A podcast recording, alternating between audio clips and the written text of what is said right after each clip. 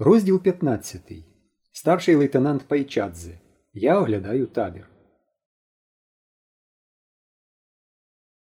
Зненацька на дорозі загарчав мотоцикл і, чмихнувши враз замовк, зупинився. Іванов, що це таке, га? Чий велосипед на дорозі? Почувся голос з кавказьким акцентом. Та от, товаришу старший лейтенант, порушник. Пацан якийсь. Я його жену, а він лізе.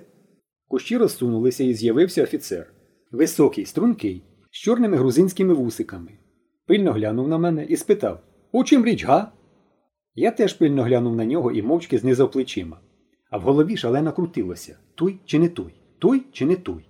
І ніяк я не міг згадати, з вусиками був той чи без. Та хіба за ті лічені секунди, поки він передавав мені листа, можна було щось запам'ятати?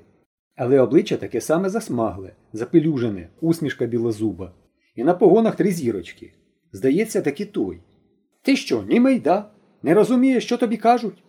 А що з вухами? Чому такі червоні? І шия? Іванов! Він раптом метнув блискавичний погляд у бік солдата. Ти що, га? Та що ви, товаришу старший лейтенант? Вуха Іванова стали враз червонішими, мабуть, за мої. Як ви могли подумати? Це він кропивою ліз, шалений якийсь. Кропивою, да? Офіцер здивовано звів брови і глянув на мене з відвертою цікавістю. Інтересно. Так що тобі тут треба, га? Нічого, нічого, подумав я. Перевіряйте, перевіряйте. Ви мене не підчепите, я не розкалюся, не бійтесь. І, удаючи з себе дурника, я закліпав очима і сказав Та грибів хотів підшукати. Хіба не можна? Не можна? Офіцер примружився, пронизуючи мене поглядом. Потім повернувся до солдата. Іванов, приглянеш за його велосипедом, да? Єсть, козирнув солдат. А ти поїдеш зі мною, наказав мені старший лейтенант і пішов на дорогу до мотоцикла. Я мовчки пішов за ним. Сідай, кивнув він на сидіння позад себе. Крутнув ногою стартер, і мотоцикл одразу чмихнув і загарчав. І ми з місця так стрімко рванули вперед, що я ледь не злетів з сідла. Добре, що встиг чіпко вхопитися за офіцерову гімнастьорку. Ми мчали по вибоїстій, розбитій важкими військовими машинами так званій генеральській дорозі. Мене немилосердно підкидало, і півдороги я сливе летів у повітрі, а півдороги тільки їхав. Та я не помічав цього, навіть навпаки. Це якнайкраще відповідало моєму душевному стану, бо мене, однак, підкидало зсередини оте нервове збудження, яке я не знаю, як називається по-науковому, а по-нашому, по-хлопчачому мандраж. Хіба я міг, скажіть, бути спокійний, коли їхав на якесь незвичайне, на якесь важливе і секретне завдання, для якого вимагалася мужність, сміливість, може навіть героїзм? Ясно тепер, що це якесь військове завдання, секретно військового значення. Може, десь там у них щось зіпсувалося, і дорослому не пролізти, пацана треба. Може, накажуть лізти у дуло якоїсь велетенської гармати або в ракету якусь з атомною боєголовкою. І було мені з одного боку, чесно кажучи, лячно, аж у п'ятах холодно. Бо ж як гахне, навіть попелу від мене не застанеться, поховати нічого буде. А з другого боку підпирала радісна гордість, що саме вибрали мене. Виходить, вважають, що я підходящий кадр для такого діла. І так мені хотілося довести, що я такий, і ласкотало біля пупа, як ото перед екзаменом, або перед тим, як кавуна на баштані вкрасти. Ох, якби пощастило, щоб усе було гаразд. Це б же було так до речі, так до речі. Павлуша умер би від заздрощів. От тільки розказувати, мабуть, не можна буде. Як так утаємничують, попереджають, як так перевіряють і випробовують. А може, навпаки, прийдуть у школу на загальних зборах, подяку винесуть, а той подарунок якийсь цінний вручать, фотоапарат, транзистор або що. А можуть і медаллю нагородити. Що, не буває хіба що хлопців нагороджують медалями, як вони щось таке роблять героїчне? Абсолютно. Мотоцикл так різко зупинився, що я ткнувся носом офіцерові в спину. Ми були на великій галявині, перед високою дерев'яною, як ото на шосе при в'їзді в новий район аркою, прикрашеною вгорі прапорцями. Але на відміну від районної, арку прикривав знизу смугастий шлагбаум, як на залізничному переїзді, і стояла будка з вартовим. Пропускай, лазутчика везу, наказав офіцер вартовому. Той підняв шлагбаум, і ми в'їхали на територію табору. Лазутчика везу. Значить, доведеться таки кудись лізти. Ми їхали тепер уже повільно, частенькою, всипаною білим пісочком доріжкою, обабіч якої стояли в ряд брезентові палатки, точнісінько як у піонерському таборі. І навіть червоні гасла на диктових транспарантах що виструнчилися вздовж доріжки, були схожі на піонерські. Равняйся на отличников бойової і політичної підготовки. Тяжело в учении, легко в бою. Стрілять тільки на хорошо і отлично. Виходить, солдати такі ж самі школярі, тільки дорослі, подумав я. Невже ж ото людина все своє життя мусить учитися, думати про оцінки і рівнятися на відмінників?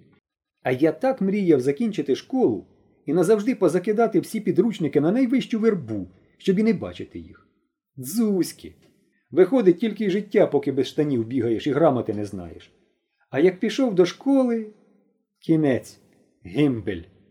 Запрігся на всеньке життя у двієчники.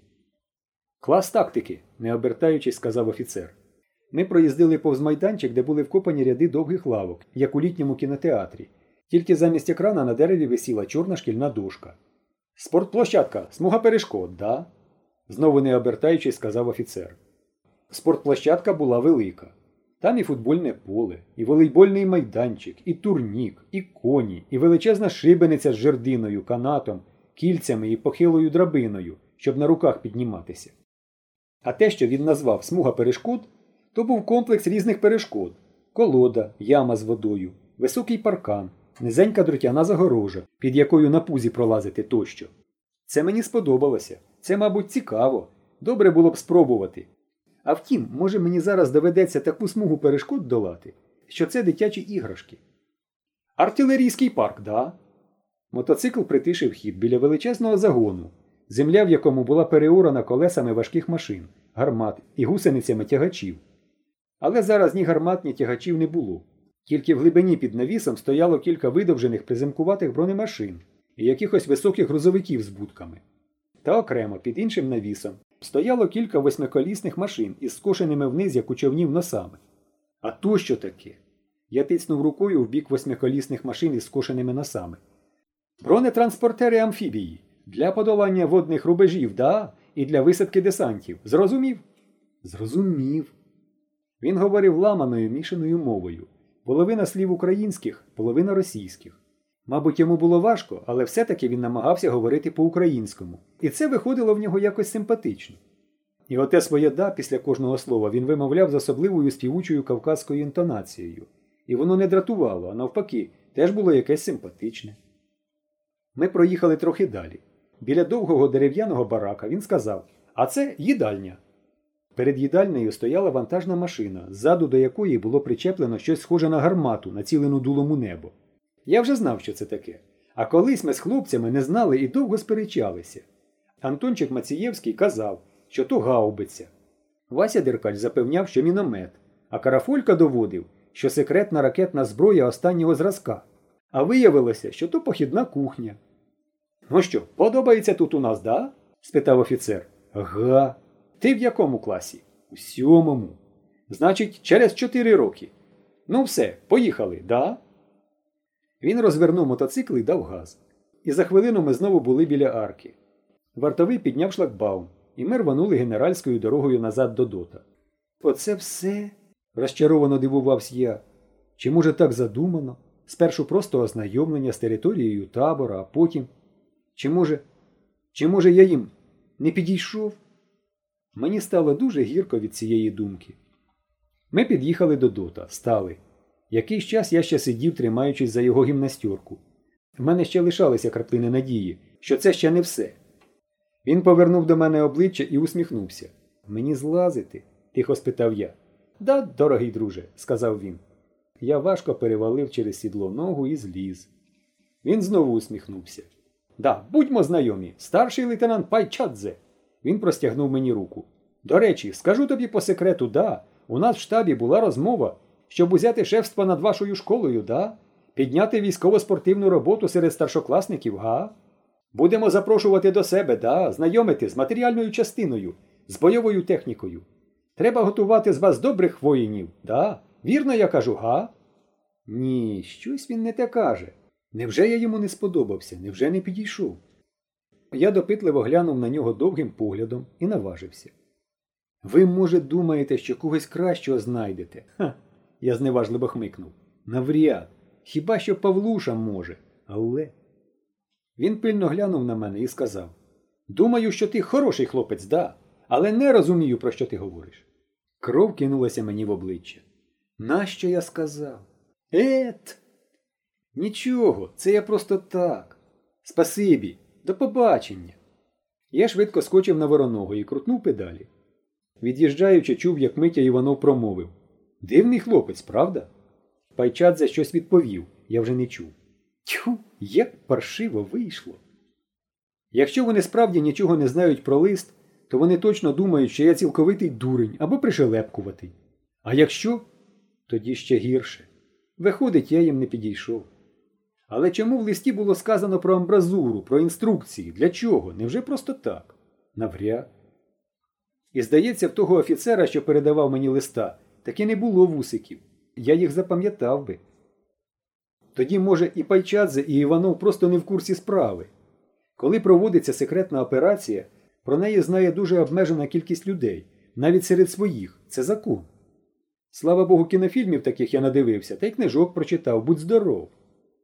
Тоді треба почекати. Може, ці тактичні навчання скоро закінчаться і пост знімуть. Я виїхав на узлісся і звернув у посадку молоденький сосняк, а сам приліг на теплий і м'якенький, як перина сивий лишайник. Звідси добре було видно і дерев'яну вишку, що стриміла над лісом, і дорогу. На вишці майорів червоний прапор. Я вирішив ждати. Може, цей прапор скоро спустять, і тоді можна буде підійти до амбразури. Не міг же я спокійно їхати додому, навіть не довідавшись, що там таке в тій інструкції. Але як я не люблю чекати, коли б ви знали. Найбільша для мене мука це стояти в черзі. Краще вже дві години вчити уроки, ніж півгодини стояти в черзі. Ох, як я не люблю чекати. Але що вдієш?